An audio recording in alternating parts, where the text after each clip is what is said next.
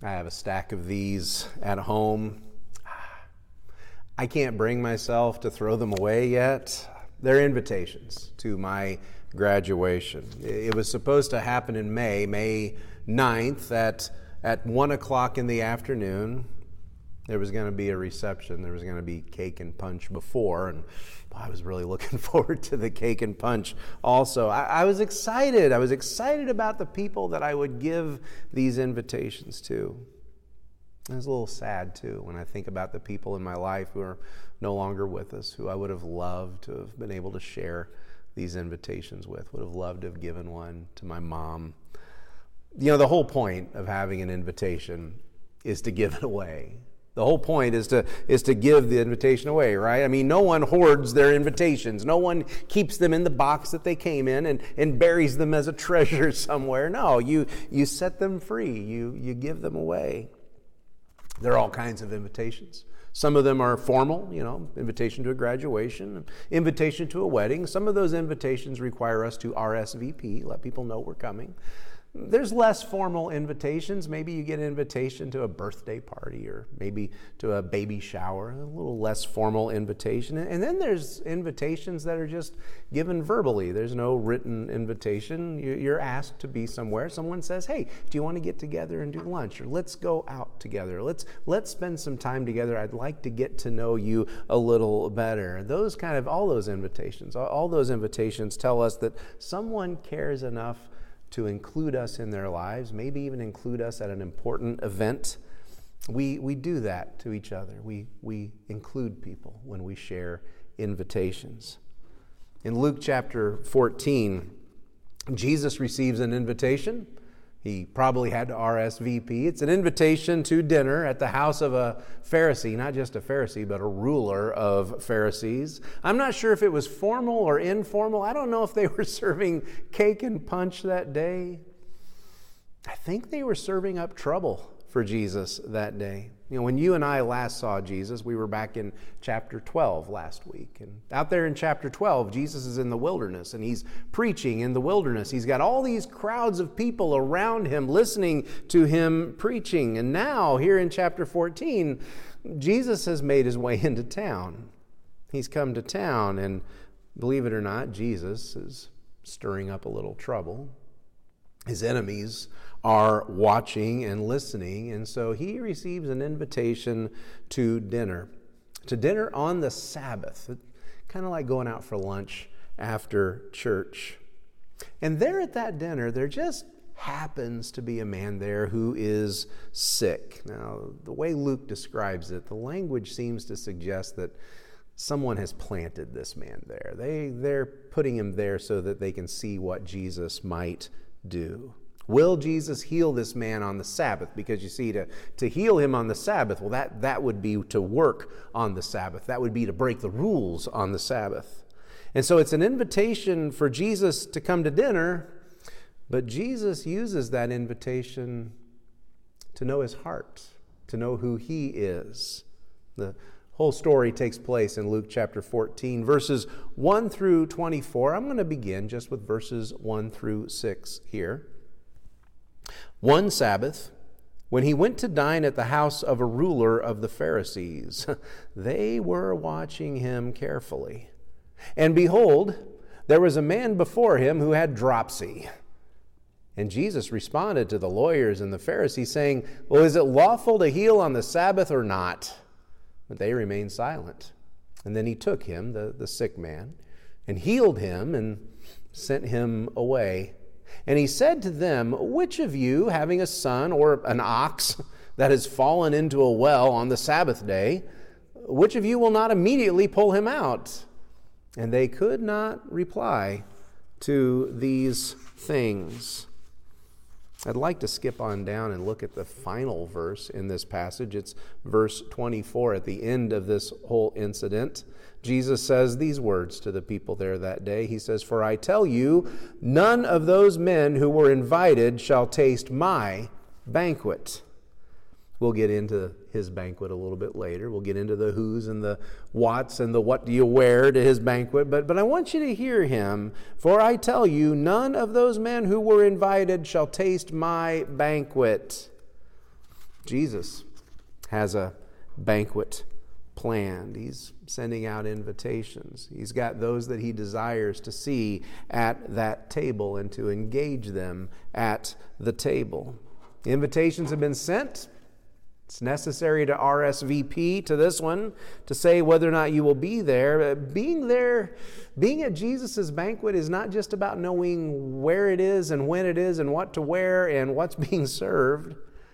It's about knowing the heart of the host. It's about knowing Jesus. Jesus invites us to his banquet, to sit at his table. And so, through this passage that we're reading here in Luke chapter 14, through this passage, he tells us that his table is necessary for our souls. I want you to think about where we've been this year with Luke, uh, with the Gospel of Luke, and with Jesus. I want you to think about the people we've seen around Jesus. At the very beginning of the Gospel of Luke, there are lepers, there are paralytics, there are tax collectors, there are people who are outsiders and outcast, people who live on the fringe who are not welcome among the good and polite and clean people.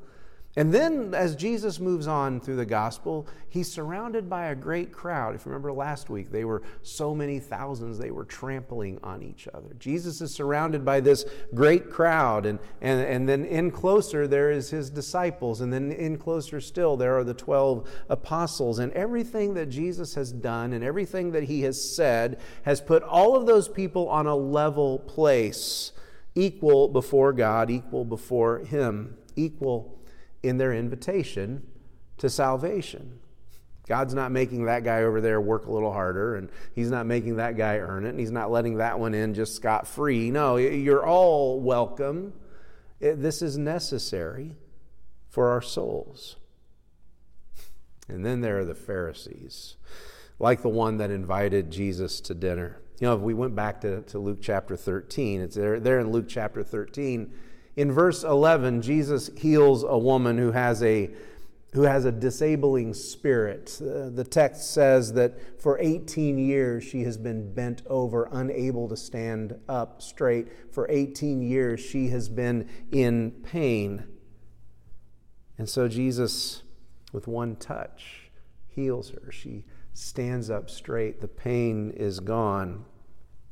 It just happened to be on the Sabbath when he did this. And so the Pharisees are mad because he's healing on the Sabbath, because no one should work on the Sabbath. And there in chapter 13, verse 14, the Pharisees say, There are six days in which work ought to be done.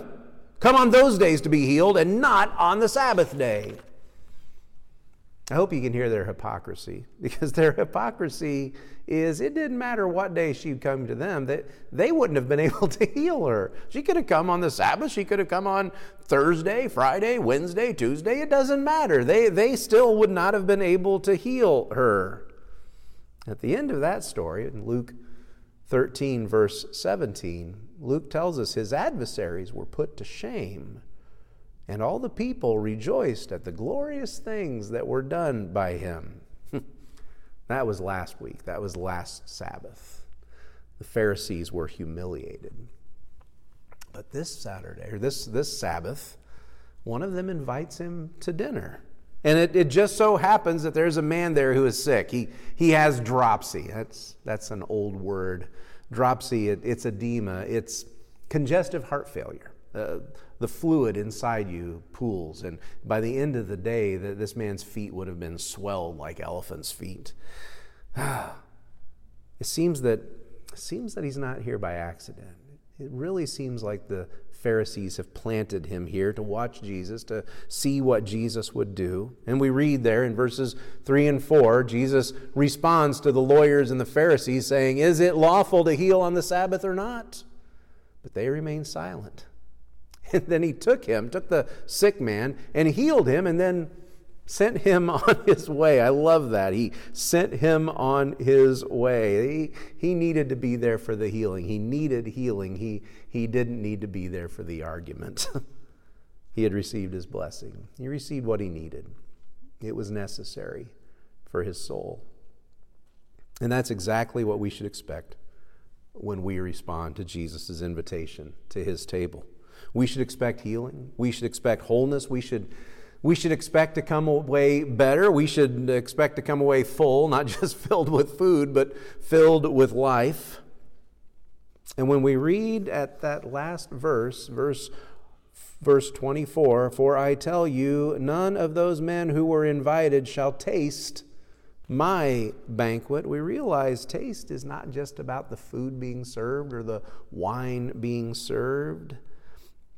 Taste is the blessing of his touch. Taste is his healing. Taste is that which has nourished our soul. I, I think it takes us back to, to to the Psalms. I think it takes us back to Psalm 34, verse 8 Taste and see that the Lord is good. Blessed is the man who takes refuge in him. That's what we need. We need his presence, we need his touch. That's what's necessary for our souls. And so Jesus invites us to sit at his table because it is necessary for our souls. And in calling us, to his table, what you and I need to realize is that when we sit at his table, we are all equals. It might be that we think we're special because Jesus has invited us. We might feel like honored guests. And so, Jesus, while he's at this Pharisees' dinner party, he offers a parable. Luke begins that portion in verse 7. It says, Now he told a parable to those who were invited when he noticed how they chose the places of honor. And he's say, saying to them, When you are invited to someone by someone to a wedding feast, do not sit down in a place of honor, lest someone more distinguished than you be invited by him. And he who invited you both will come and say to you, Give your place to this person. And then you will begin with shame to take the lowest place. But when you are invited, go and sit in the lowest place, so that when your host comes, he may say to you, Friend, move up higher. And then you will be honored in the presence of all who sit at the table with you. For everyone who exalts himself will be humbled, but he who humbles himself will be exalted.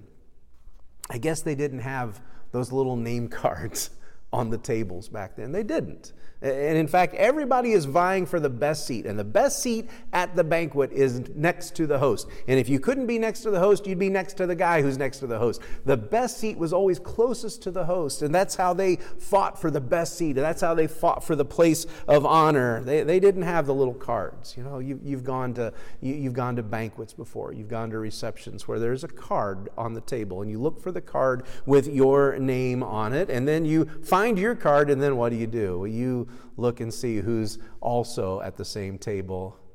And don't tell me you've never done this. But every now and then you see some names at your table and you, you switch those names. I don't want to sit with that person. I don't want to be there with that person. And so you switch the seats around. You know, at some point, you've got to trust the host. You got to trust that the host knows what they're doing. And, and really, the host probably should have just nailed those cards right to the table so that you couldn't move them. A few years ago, I, I received an invitation I received an invitation to a, a wedding. It was my college roommate, my best friend for years, my college roommate's little sister was getting married, and I had to go. I had to go to Kathy's wedding. I was in her brother, her oldest brother's wedding. I was his best man. And, and then her other brother, when he got married, I was one of the groomsmen. So, so I had to go to her wedding. Of course, this one I, am just attending. I'm not part of the, of the bridal party. The, the wedding was beautiful. The, then we came to the reception. And I walked into the reception hall. And it suddenly occurred to me I'm not going to be seated at that table up front. Every other wedding I've been to with these people, I've always been at the seat up front. At, at her oldest brother's wedding, I'm, I was seated right there next to him. At her younger brother's wedding, I was seated just down the road from him. I, I, I've always been at the table up front. That's where my friends are. That's where the people I love are. That's where the people I know are. And, and suddenly, I, I went to my assigned seat. I, I found my name. I was the first person at our table to arrive, and I sat down, and honestly, I got to tell you, I, I felt kind of lonely. and then I started looking at the other cards at my table. I started looking at the other people who were going to be seated with me, and well, that one said Cheryl, and And it suddenly occurred to me that's, that's Aunt Cheryl. That's Aunt Cheryl. Everybody's got a, an Aunt Cheryl. Aunt Cheryl was the wacky aunt. She was the one who, who would say whatever was on her mind. Aunt Cheryl was hilarious. For years, I had heard stories about Aunt Cheryl. I got to sit with Aunt Cheryl. And then I looked over here, and there was another card, and it was Carl. And I suddenly realized that's Uncle Carl. Uncle Carl, Uncle Carl was my model for how I wanted to be an uncle to my nephews and my nieces. Uncle Carl was hilarious. Uncle Carl was the guy who pushed the limits. Uncle Carl could get you a slightly hot uh, used lawnmower if you didn't ask too many questions about where it came from. Uncle Carl, who would show up at family dinners with a big cigar and a can of beer and tell the worst stories and the worst jokes. And I suddenly realized I had been included with family. I suddenly realized I, I am family. And not only that, but I was seated at the cool kids table. Look again at verses 10 and 11. Jesus says, But when you are invited, go and sit at the lowest place, so that when your host comes, he may say to you, Friend, move up higher. And then you will be honored in the presence of all who sit at table with you. For everyone who exalts himself will be humbled, but he who humbles himself will be exalted. Hear that. Hear that not just for you, hear that for all of us. Hear that for that person who's sitting at table with you. There are people in your life who would be blessed by you including them. That might mean that you go sit with someone who looks very alone, that you seek to include them. That also might mean that if you're the host, you invite those people who are normally excluded. Can we go back to verse 25 again? Jesus says in verse, I mean, verse 24, Jesus says in verse 24, For I tell you, none of those men who were invited shall taste my banquet. Hear those first words. None of those men. The exclusive are excluded. The unwelcoming, they're not welcome. His table makes us all equals. That requires that we treat each other as equals. It requires that we extend our invitation to everyone. That's at the heart of what it means to be invited to Jesus' table. You see, Jesus calls each of us to make room at his table. This whole passage forms a, a pinnacle point for Luke's gospel. I've mentioned this again and again. Luke talks about the table more than any other book in the Bible. And here we have a, a culmination of all of this table talk. Jesus is invited to a table. While he's there at that table, he tells a story about another table, and then he tells another story about his table. All the way through Luke, Jesus has encountered the marginalized, the, the people who have been thrown away, the people living on the outskirts of society, the people who aren't welcome, the people who are hurting, the people who are poor. And now, those are the very ones that he's including at his table. Verses 15 through 20. When one of those who reclined at table with Jesus, with him, heard these things, he said to Jesus, Blessed is everyone who will eat bread in the kingdom of God. But Jesus said to him, A man once gave a great banquet and invited many. And at the time for the banquet, he sent his servant to say to those who had been invited, Come, for everything is now ready. But they all alike began to make excuses. The first one said to him, Well, I've bought a field and I must go out and see it. Please have me excused. Another one said, I have bought five yoke of oxen and I have to go examine them. Please have me excused. And another said, I've married a wife and therefore I can't come. You know, a lot's been said about these excuses. They are lame excuses, they are ridiculous excuses. Just stop and think about it for a minute. He bought a field and he's never examined it? Would you buy a field sight unseen? Eh, how many rocks are in that field? How many weeds? How good is the soil? He has no idea. And he's already put money down on it? The other one's bought a team of oxen and he's going to go try them out. I, I can't speak for you farmers, but I'm going to assume that You don't buy a tractor without test driving it, without making sure it's going to work for your application. The only one that makes sense is the third one. I, I have married a wife and therefore I can't come. Well, I get that. We all do. But even there, stop and think about it. He's, he's accepted an invitation to this man's banquet. And then he turns around and got married, he gets married. So he has to throw his own banquet. I can't come to your party because I'm going to be going to my party. The ridiculousness of the story is that the people refused the invitation. You wouldn't refuse an invitation to Jesus' banquet, would you? You wouldn't refuse that invitation. Of course you wouldn't. But the question becomes not would you refuse it, but to whom would you extend that invitation? Are you inviting people to Jesus' banquet through the way that you welcome others, through the way that you include others? Are you inviting them into his presence? Are you inviting them into his grace? And Jesus goes on and tells us So the servant came and reported these things to his master.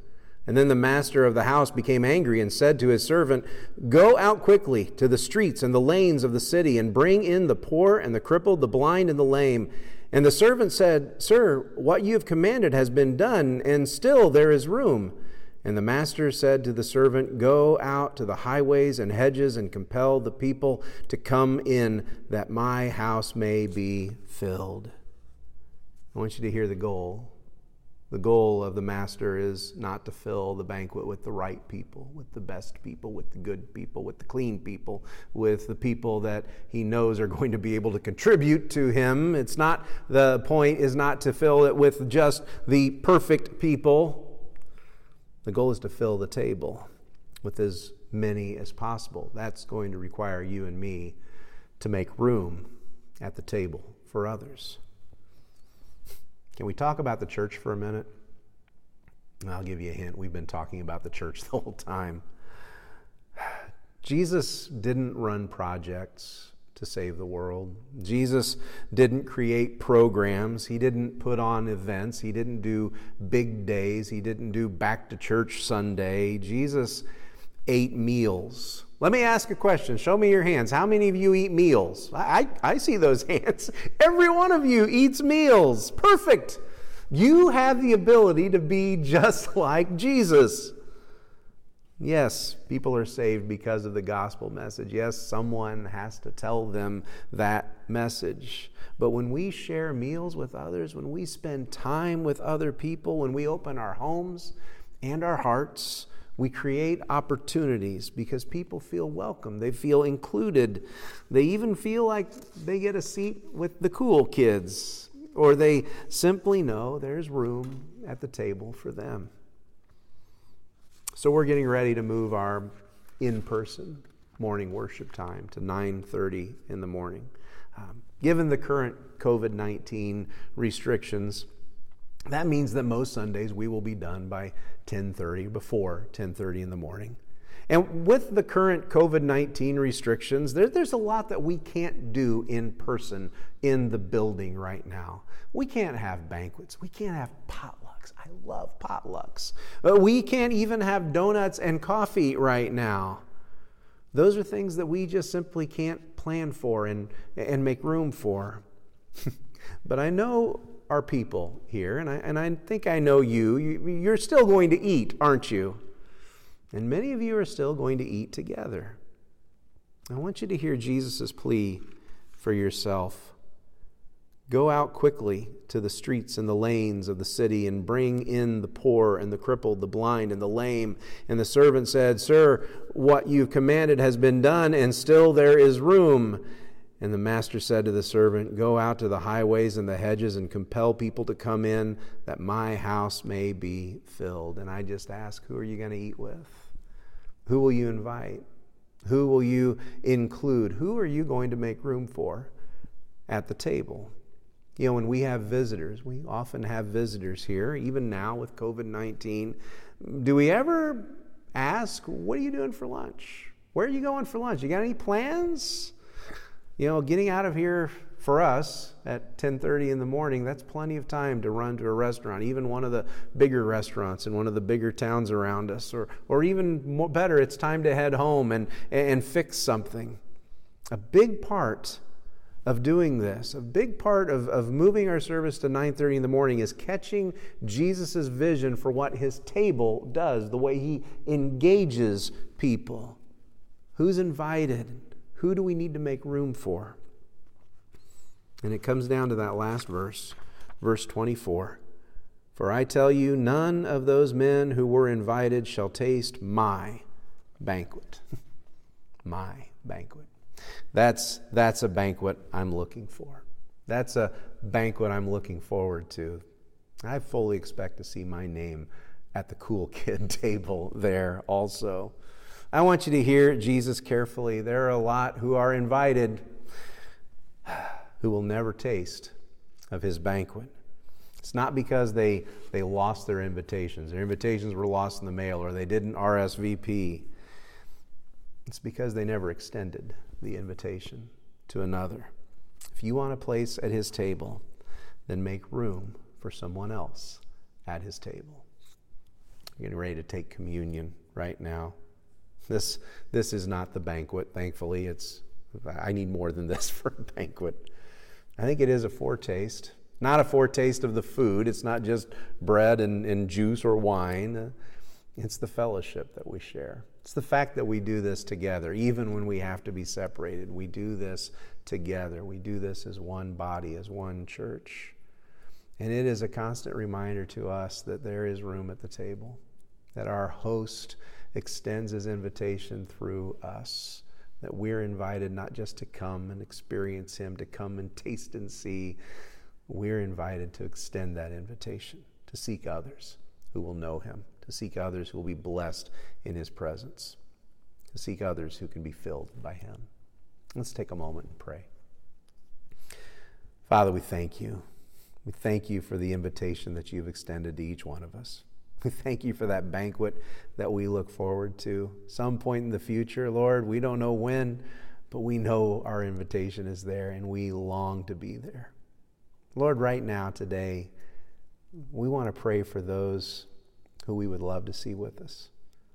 Lord, we've got friends that we would love to see at that banquet. We've got family members we would love to see there. Maybe coworkers. Maybe it's somebody who's new to us and we don't quite know uh, where they are in their relationship with you, and we would just love to sit down and spend some more time with them. We would love to know that they're going to be at that table. And, and Lord, if they're not sure yet, we want to extend the invitation and make sure they know your love. So today, as we take this, as we take the bread, as we take the cup, Lord, we come not just for ourselves, for what we receive. We come for what we share. We come for the invitation we extend. And we thank you for the way you welcome all to your table. It's in Jesus' name we pray. Amen. Extend that invitation. God bless.